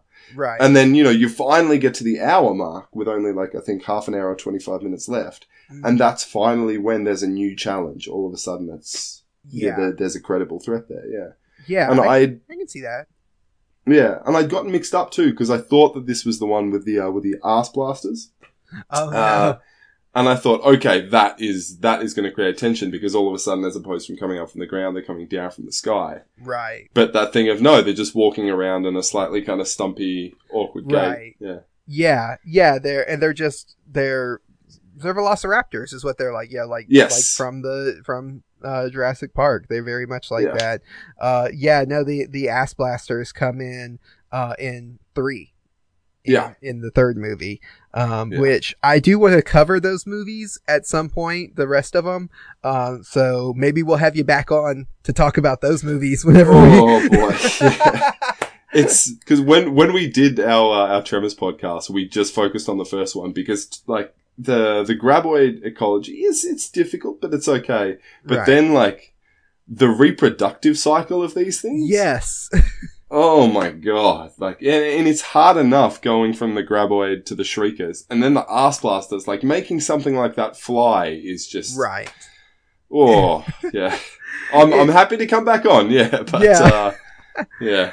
Oh man, have you have you seen the like the the fifth and sixth one? The Oh, I could not get. I I watched. Uh, I watched like selected scenes from them, Mhm. But the it really starts to kick into ridiculous when you've got the the the graboids like breaching through the snow and then diving back in like Oh, sharks right. or whales coming Yeah. up. Like yeah, it just yeah, it goes way way left field and uh the the problem I have with the two later films is they went full CGI instead of having the actual Yeah. puppets, and I, I that's one of the things I love about these early movies is that they still had the puppets. They did use some CGI in the second one, but they there's the one scene, yeah, Yeah. where there's like it's really kind of jarring. It Almost is. took me out of it. Not enough because it's a fairly silly movie anyway. Right, But that, yeah. There's that one scene where they're like stacking on top of each other. hmm And it's re- and I, I was sitting there thinking, I was like, oh, it's excusable, you know, it's the time. And I was like, hang on, this came out two years after Jurassic Park. Right? Yeah, Yeah. yeah. it's, it, when you Having said it that, it's a much lower like, budget. Yeah. it's early 90s CGI. Wait a minute. Jurassic Park was early 90s CGI. Yeah. it's like, yeah, when you put I it into wonder context. if Jurassic Park hadn't come out then and showed people that you can do this, whether they just would have stuck with the puppets for that 95, uh, for Tremors 2. I'm not sure. Um, I, it feels like they were going to try some CGI in certain scenes just, you know, because it was available. Uh, Yeah. and so it was a, you know, like, it was a new technology and people were using it. I don't think Jurassic Park, just because Jurassic Park was groundbreaking in the way it used it, I don't think that would have changed anything in the amount of movies that were trying to use this new technology. Um, yeah. to differing degrees of success. Yeah. Yeah, for sure. Yeah. Um, but yeah, so um, I have in one of my notes, uh, which I have it in my dislikes, but I mean it's not really a dislike or a like. It's so much denim, Oh, yeah. So much denim. In A this lot of. Canadian tuxedos. Yeah, it is so it is so 90s because that was the 90s style back then. Was just denim everywhere. Yeah. um, yeah. What and- else have I got? Uh, oh, sorry. We, did you want to still talk Oh about no, yeah, thing? keep going. Yeah. keep going. That guy not knowing what scissor paper rock is. Yeah. Now I, it just blew my mind. Like I, we had scissor paper rock in Australia in the mid '90s. Mhm. I assume you had that in America in the mid '90s as well. Yep. Okay, good, good. I'm not going crazy because it just the joke kept going on as well. Like it, Right. it- they were going with the rule of threes. It came up a third time, and I'm like, ah, this is that. Yeah. I mean, look, we're we're talking about a, a worm kaiju that burrows through wherever, but that really took me out of the movie in terms of like realism. Yeah, and, and the fact that he gets so he tricked so easily later on with Yeah. uh with like, oh no, uh rock rips through paper, and it's like, wait, no. Yeah, it's like it took you this long to figure that out, I love the fact he was still thinking about it. Like, you right? know, two three minutes later, he's like still puzzling over it, even though Earl's like in the shed at that point. yeah, yeah. Um, Uh, the the main my and, and you know I don't have a lot of complaints for these movies. Even the second one, I really don't have a lot of complaints for it. Uh, but my biggest complaint, especially going into the second one, is the the way they abandoned the horror Yeah, aspect of it. I wish they did stick with it. Even though I I enjoy the second one, I enjoy how funny and and just silly it became. I kind of wish they stuck more with the horror tone that they had in that first one. yeah.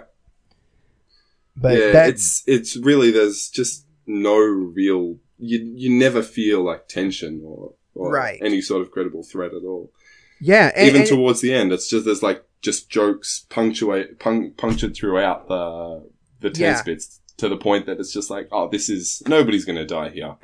right. They they introduced like a couple of local uh, Mexican people that they can just like kill off real early, but Right, exactly. In Yeah. fact, actually, that's uh, a one of the fun facts from IMDb is that no other character dies in this movie except for a Mexican character.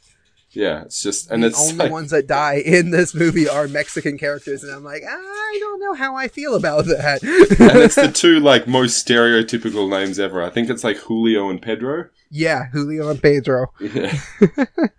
yeah. Uh, so it's it, yeah, because one of the things that that gets me in the first one is when um who's what's his name, Mr. Chang, I think. Walter? Chang, yeah. Yeah, Walter Chang. When he dies, and it's like then you get that tension of wow, anyone can Yeah. die in this movie. There's no one who's safe, uh, and so that scene alone kind of builds that tension of how dangerous the monsters is. But you don't have that in the second one, like you said. No, not at all, yeah. Such a small cast, too. Like, I think there's only, Mhm. what, six people in the whole thing? Yeah, yeah, it was really small. Um, I, I, I do like that they they manage they they manage to make fun, uh, entertaining movies on such low budget. Like most of these Yeah. movies, uh, like the first the first two especially, are so low budget. Yeah. Um, in fact, they didn't have any interior sets outside of the store and uh, Burt's basement, uh, the trophy Oh, room. really? That is, if you watch that second or that first movie, that is the only two places in the entire movie that are shot from inside of a building. Well, no, I, I mean, it, yeah, now that you say it, I'm like, yeah, of course, but Yeah, the rest of it's all never have picked outside. that at the time, yeah. Yeah, and so it's just a fun way of kind of how they use their budget. You know, they they didn't have to build these interior scenes. They could just, you know, focus on the exterior and focus on the special effects. Yeah. Um the budget for the second one was slashed considerably once uh um Kevin Bacon and Reba McEntire uh couldn't come back. When when they said no, they they couldn't- Reva, Reva McEntire? yeah, um Reba with a B. Who, She's a she's a country music star, and she's the one who played Burt's wife. Oh, right, Reba McEntire. Okay, Heather Gummer. Oh, right, yes, okay. I do Yeah. recognize her, yeah. Yeah, she was on tour because she is uh she's a, a really big name in the country music scene. Okay. Um, and uh, she was on tour. was at she the back time. then? Yes, yes, she Okay, was. right. Yeah, this was actually her first movie that she had ever done. Ah, right. Yeah, up until the up until this movie, she was a singer and not an actress, and this was her first uh, movie that she actually played in. Um, and so she was on tour, so she couldn't come back. Kevin Bacon, he has had mixed feelings about these movies and interviews. He's talked about how when he first uh, got the role, he was like, "This is the end of my career. I can't believe I'm doing this. How stupid is this?" And then later on, has has kind of come around to it of like, "Oh, you know, I I had fun. I enjoyed it. It's great." So yeah, came back for the TV series. right, yeah, and Yeah. so it's like. I, so he didn't come back, and so when when those two big name stars didn't come back for the second one, the studio just kind of said, you know what, instead of instead of doing a theatrical release, we're just going to do straight to video, and we're going to cut the budget in. I think by like two thirds. Uh, it went down by like two thirds. Yeah, because the first one, I'm, I'm looking and I'm surprised that they that they made a uh, sequel because it says here, and I'm I'm just on Wikipedia, but it says here that the budget for the first one was 11 million, and they only made 16 million, which is not like a huge return even for back then, right? Right? Yeah. No, it was not a success in theaters. It was a success more in home video, which is why when they went to the sequel, they were like, well, let's release it just directly to video because the first one made more money in home video than it did in theaters. Yeah. Okay. Um, so yeah, yeah, it's one of those. It was one of the first movies to really the where the home video market helped it uh, more than anything else. okay. But yeah, so but I just I, I do like that ha- their creative use of special effects and everything on such a low budget. It, it is such a such a uh, interesting use of the budget that they do have. Yeah. Um. So yeah, let's let's get into fun facts. Now, usually with the fun facts segment of the podcast, I like to bring up fun facts about the history, behind the scenes stuff, all of that kind of stuff. But because you're here and you are our uh, ecology and biology expert for the Yeah. podcast, uh, I want to let you just take over here and share some of your thoughts on these monsters and the biology of the graboids and their metamorphosis. Awesome. Okay, well, look, I will start off by saying that uh, a lot of this stuff I'm uh, I'm coming up with now, I owe to uh, to Dave because, like I said, Adam and I we're Mhm. good at talking about why things are where they are, why they live there, how they might behave, that sort of stuff. But when it comes to the physiology on our podcast, that's all Dave. Um, so I'll start with some of his stuff that he came up with uh, for these things. Um, the first one is uh, the graboids have orange blood, right? Mm-hmm. Now, orange blood is real hard to come by. Uh, there's only two things that produce uh, orange blood. Um, bacterial vaginosis is one of them, uh, and tr- the other the other one I do not know how to pronounce. Uh, trichomoniasis. So diseases like these are Right. so these are potentially really unhealthy creatures, uh, which kind of makes sense because I mean these are small populations that we're seeing in the film. Like, you don't see many graboids. Uh, I think there's there seems to be a lot more in the second one. Uh, and I don't know if that's potentially because it's in a less like uh, less heavily populated area. Uh, but if you do have really small populations uh, with no like input or immigrants from other populations, then what you're likely to get is uh, higher rates of inbreeding. And if you get higher rates of inbreeding, it's like in humans, you get more buildup of diseases, uh, more susceptibility to parasites, uh, that sort of thing. So you do pot- these graboids are potentially well on their way to extinction already. Oh, okay. Uh, so the the next problem though was why are their populations so low when their habitat, which is just kind of desert, uh, Right. is shown by the first one, and even in the second one, grasslands are apparently fine for them. Mhm. Why is their population so low when there is so much desert and grassland in North America and even down to Mexico and below? Because there's there was plenty of prey out there uh, before uh, you know European colonizers came along. Mhm. Uh, they should be thriving. Um, and our theory here was that with industrialization, uh, you all of a sudden had these huge population centers springing up. Uh, in America, you had these enormous train lines that were constructed across the country producing massive amount of noise, huge amounts of vibrations. Uh, and potentially that kind of fragmented their populations. So Oh, you went from having uh, these met- meta populations are kind of somewhat closed off populations whereby you have kind of trade in terms of like immigrants and emigrants from other groups coming in.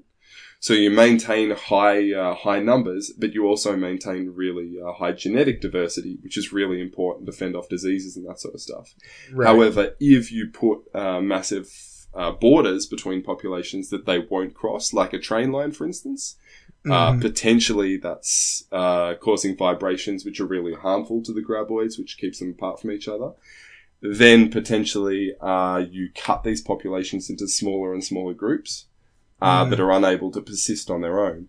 Now, of course, uh, this was the reason we focused just on Tremors 1 in uh, our first podcast. This all goes out the window Right, if you bring in like a flying graboid, uh, so Right. the Arse Blasters or the, the Shriekers.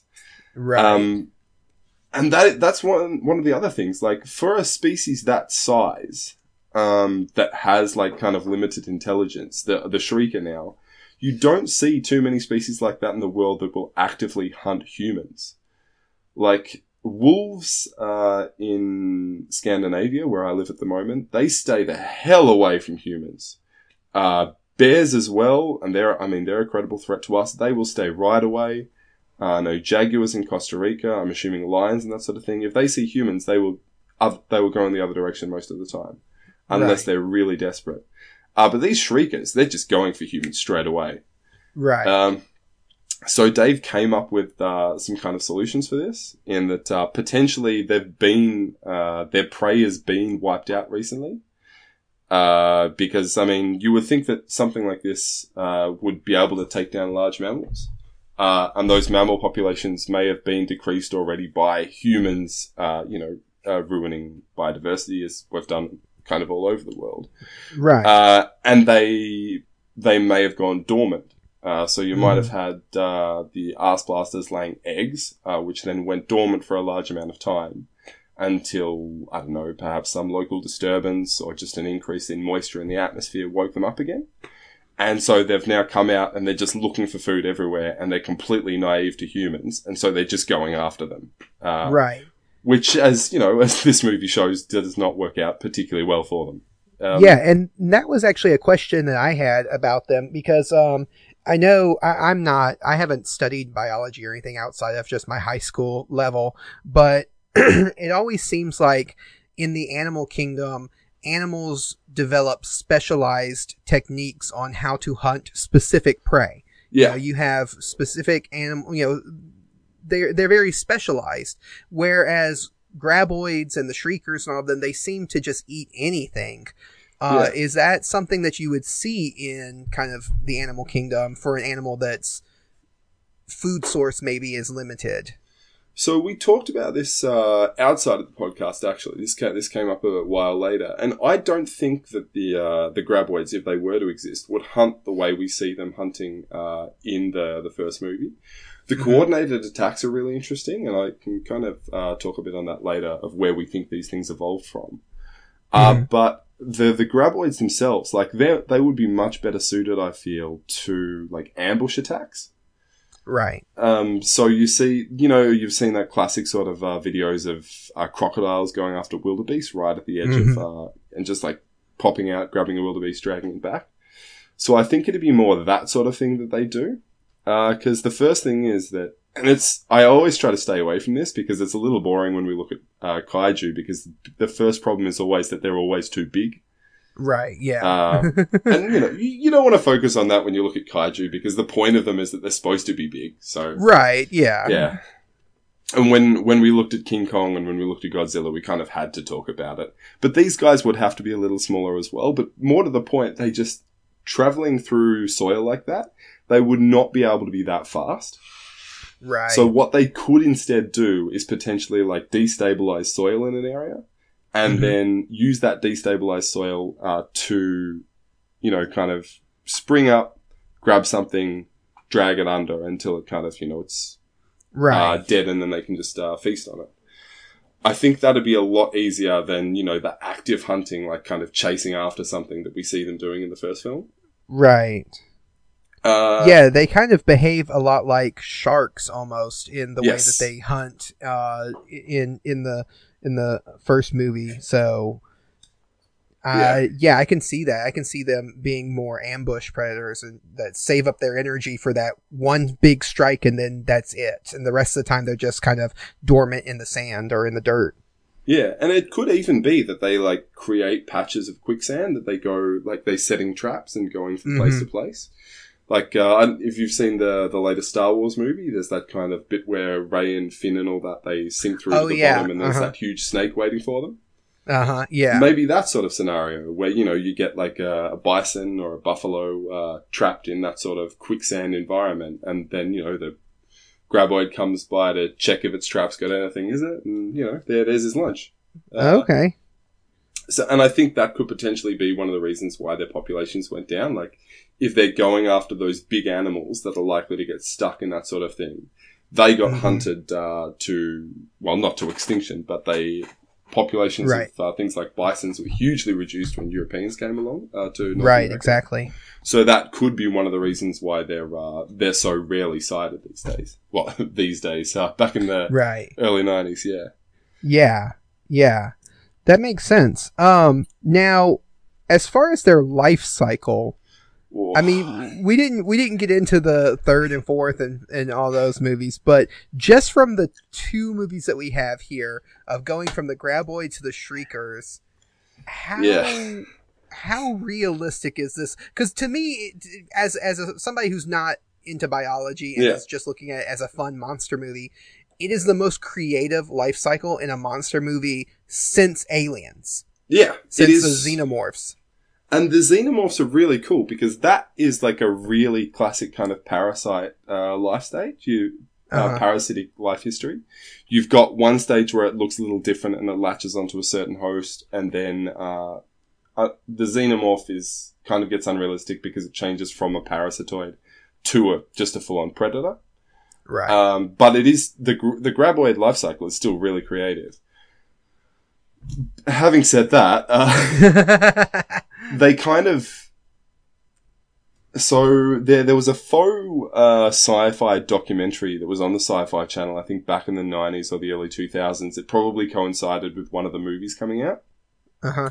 and it said that what happens is like uh, the graboids kind of uh, the graboid is one of like three species uh, 3 uh, eggs Uh-huh. or specimens that are within one egg Uh-huh. and then the graboid is just the one that gestates into essentially what's a host body for the other two, which tear out of it and become shriekers. right. It's really weird and hard to follow. Uh, I didn't, I didn't manage to find much sense. And then I think the shriekers, but this is the thing. The graboids give birth to the shriekers, but then the shriekers can give birth to more shriekers. Right. Exactly. So you have different modes of reproduction within one species. And I mean, there, there are species like that out there, mainly plants that will turn to like cloning if there's not Mhm. enough like other mates in the area. Mhm. But for a species like this, it just, it doesn't really make any sense. Uh, and then, uh, the, the arse blasters, they lay eggs, I think. Right. And they turn Yeah. into the graboid slash shriekers, which it, oh, Yeah.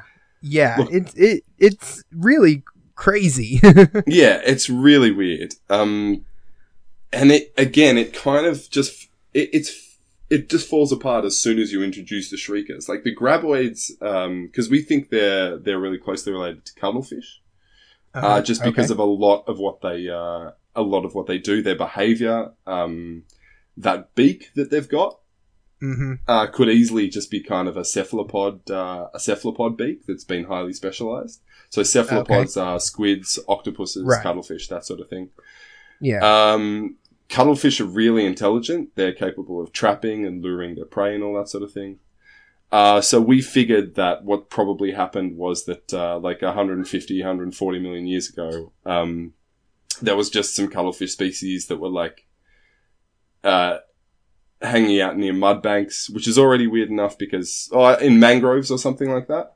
Uh, and they were they took to burrowing into uh, burrowing into the mud banks to either come out and ambush things or to find things within the mud banks themselves, and that just you know one thing led to another, and they evolved into this land Yeah. uh, well you know land based uh, land based animal, uh, and so if they followed just like a cuttlefish reproductive cycle, that'd be okay, and maybe the cuttlefish babies could even well the the babies could even burst their way out of the uh, the adult like that. So you know the adult just dies and the babies kind of tunnel their way out.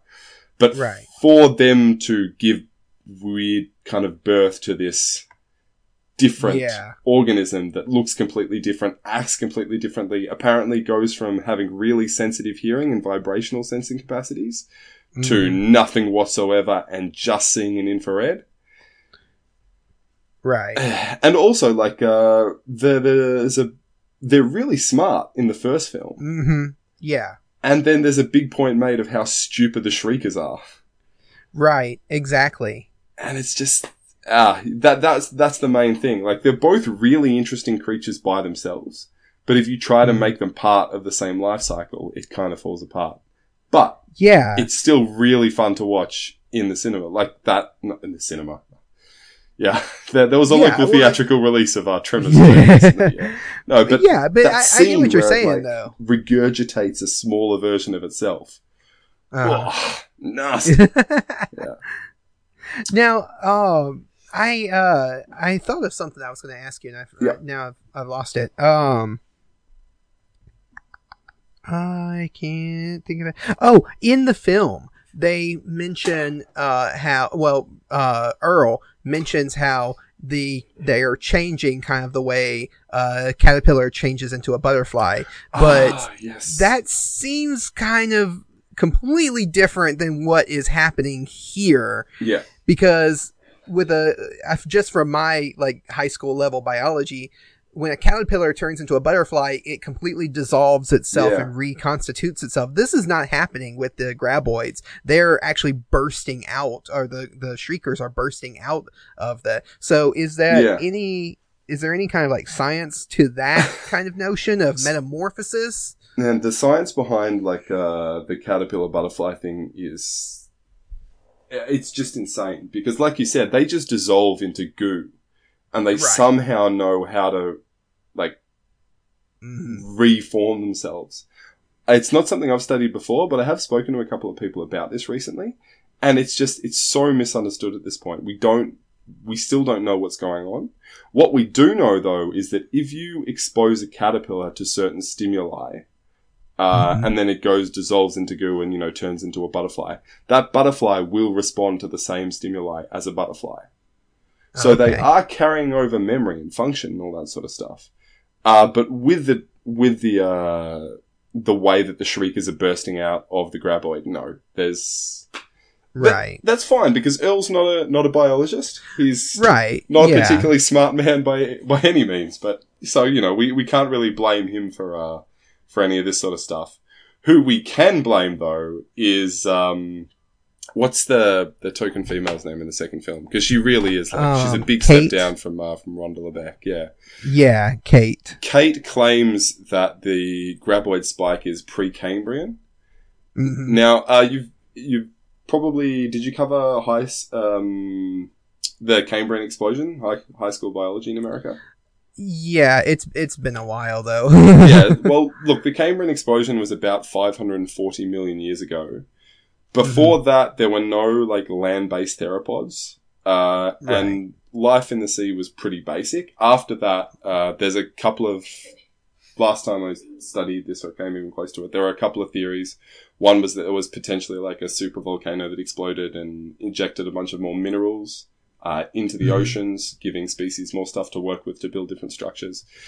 But if they were pre-Cambrian, as uh, she suggests in the second movie, that that would make them like 600 million years old. They would have nothing to feed on. Cuttlefish didn't evolve until like I think 180 million years ago. So Okay. she is way off, and that is the most ridiculous assumption I've heard in a movie since I think Troll Hunter. yeah, see that's that's what I was thinking of when when I uh, was thinking of Cambrian and Precambrian, the Cambrian explosion. Yeah, That uh, a lot of that was sea life Yeah. because there just wasn't a lot of land available or a lot of life on the land. Yeah, there was that was nothing, available. yeah. And so to hear about these worm, these terrestrial worm creatures that, you know, live in the dirt, living in a pre Cambrian era, is like, okay, even my high school level biology mind is like, uh, that seems, that seems wrong. Seems a bit weird, yeah. There was Yeah. actually uh, in that that documentary. I, I think I I was talking about. They redated them to be about 400 million years old.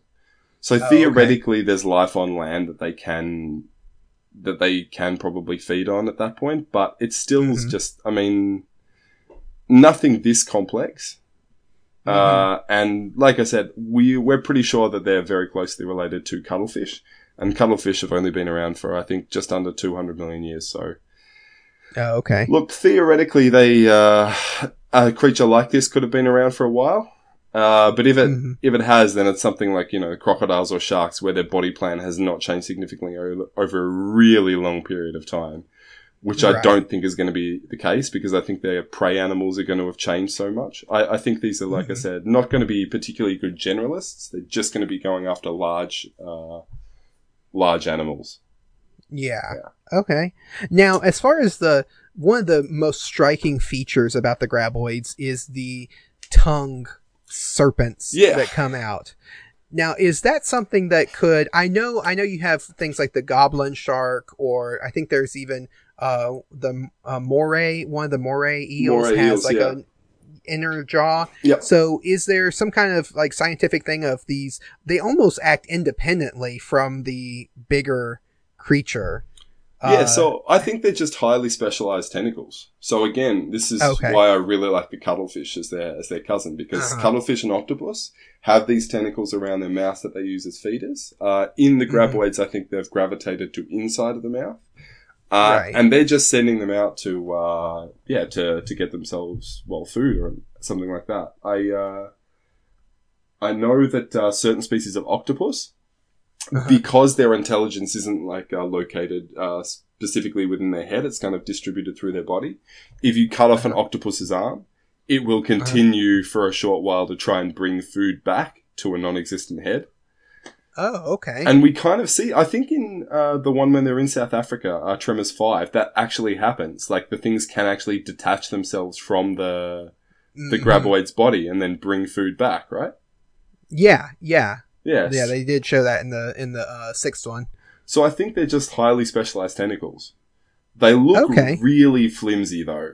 Like I know they're like pulling trucks underground and all that sort of stuff, but I do not think they they would have the strength to pull trucks at all in this sort of thing. I think that they would get yanked off immediately as soon as the truck started uh, started moving away with one of them attached.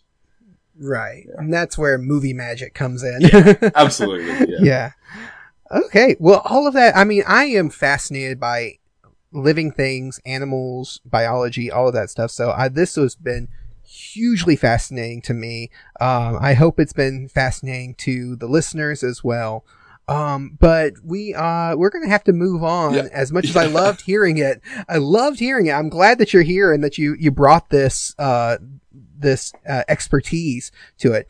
No Um, worries. I love doing this stuff as well. So yeah, and I'm, I think Yeah. I'm pretty much finished with everything I had to say anyway. So yeah, good time. Okay. Yeah.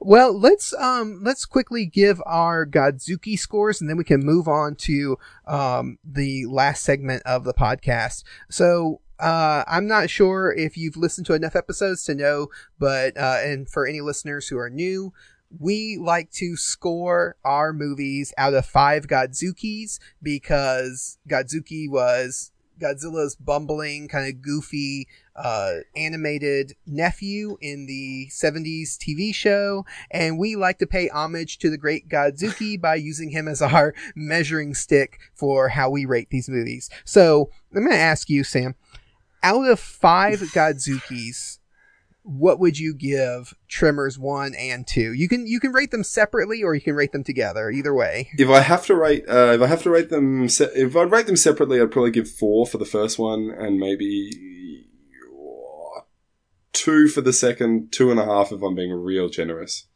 Oh, okay. Yeah. So I, I'd come to probably probably average maybe three. Let's let's just say three for both. Oh, okay. yeah, I'm I mean, as much as I love these films, I am fully aware that the majority of why I love them is nostalgia. And I recognize all the flaws and all the problems, Yeah. especially with the second one. So for me, I I'm giving it three and a half Godzookys Yeah. out of five for both of them. Yeah. Uh, just because that. Uh, I think that there is something about these films that just I mean, they're they're still making movies. They are still making the movies. So there is Yeah. something to be said about the longevity of this series that you can't deny that it it, it strikes a chord with certain people. And I think I enjoyed Oh. the first one. Maybe I enjoyed the first one so much just because I was so pleasantly surprised by a film that you know I thought would be so Mhm. dated and so hokey, just being so engaging and kind of tense as well. Yeah. Yeah, I think the first one really stands out as a stellar example of what American monster films can be. You know, people always talk about how the East, uh, the Eastern countries like China and Japan and Korea tend to do better monster movies than the Western countries, but America has some good giant monster movies out there, Yeah. and this is one of the examples of it. Yeah. Um, all right, so we can jump into now our listener questions, uh, or what I like to call the mailbag segment. Um, so listeners, if you want to send us an email or a message, you can do that kaijuweekly at gmail.com, or you can, uh, send us a tweet on Twitter, uh, at kaiju weekly and on Instagram, kaiju weekly pod. So that's the ways to reach out to us if you want to reach out to us. Now, I had a longer message um, uh, here uh, for if time was running a little short, we would be able to go into it. But since we actually had a really nice long conversation, I'm going to go ahead and go with the shorter of the uh, questions that somebody sent in. This is from Drawingzilla. Uh, this was on Instagram. Uh, he asked, or he or she, I don't really know their gender. So, um, they asked, uh, hey, I was just wondering if you would consider doing an episode about people's original kaiju like mine on my Instagram account. Now, I did send a message to Drawingzilla to, and told him that I would have to, or them, that I would have to discuss that with my regular co-hosts. But I think for this podcast, because it is an audio podcast, discussing original kaiju designs might be a little difficult. Yeah. Um, that's more of like if we ever did a video uh, podcast or a video series, we might be able to handle that because uh, I think it would be just kind of hard to discuss. Or, you know, a, a kaiju that people are not familiar with, or one that they can't Google easily uh, on audio form. Yeah. So that's that's my answer to that question. But um, But I tell you what, look, I- we we've done uh, one of these episodes before, and we're looking to do more of them in the future, whereby we have a making a monster episode where we've had Mhm. a friend who knows a bit about biology come in and like you know create their own monster, and we'll kind of pick it apart, that sort of thing. I'm looking at uh, drawings of stuff on Instagram now. If they want to, you know, if somebody wants to write up a page for us on what their kaiju can do and all that sort of stuff, we're more than happy to talk about it for a bit on Cinematic Animalia.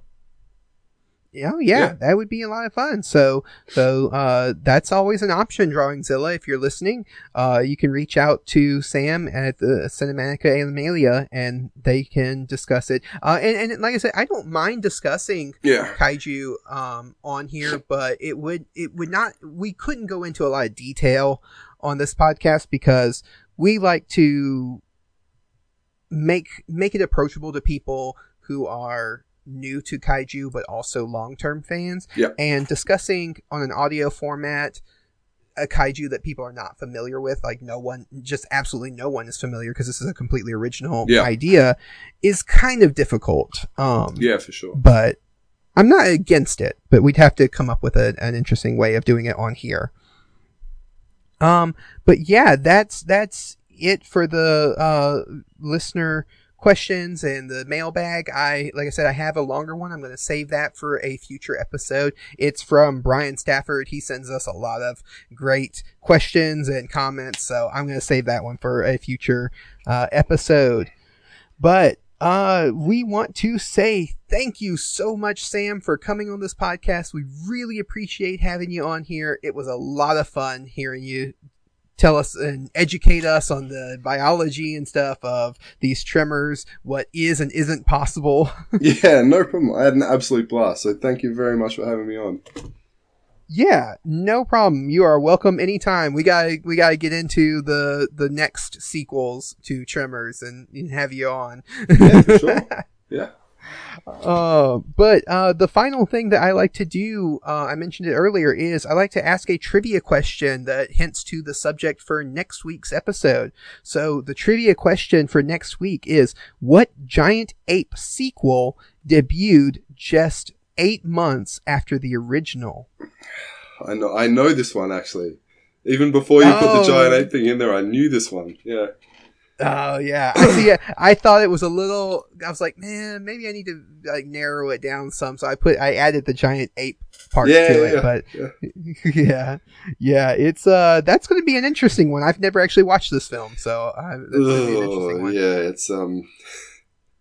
Look, talk, talk about step downs and yeah, Oh yeah, I've heard, I've heard, but uh, Yeah. so that's going to be interesting. Yeah. So if you guys, listeners, if you think you know the answer, or even if you want to give us an answer that's funny and you know you don't have to be correct, uh, you can check out the Kaiju Groupie Facebook group. It's kind of the official unofficial facebook group of the podcast um, just because michael has now become a major part and he's the moderator uh, for that uh, Facebook group, and he's a major part of this podcast now. Uh, I usually post a question in there. You can check that out uh, and comment with your answers. You can also email us, kaijuweekly at gmail.com. You can tweet us at Kaiju Weekly, or you can send us a message on Instagram. Uh, I usually share the trivia question on all the social media, so uh, keep an eye out for it there if you want to send in an answer. And I think that's going to do it for this week's episode. So again, thank you so much for joining us. We really had it. And listeners, please go check out Cinematica Animalia. I always feel like I'm mispronouncing it. No, spot on first time. Yeah, I also uh, I also run a website which is uh, more like uh, hardcore ecology based, less to do with uh, less to do with movies and that sort of stuff. Uh, it's called Ecology for the Masses, where we just break down uh, you know ecological news into a format that anybody can understand. okay. Yeah. Yeah, that's definitely something I'll check out because I'm really fascinated by this stuff. Awesome. So that's good. So definitely listeners check that out. And so to close out this episode, I'm going to say help control the giant worm population, even though the population seems really small, but have your giant graboids spayed or neutered. yeah, catch and release. Catch and release is Yep. the more humane option. Catch- Yeah. exactly. Bye guys.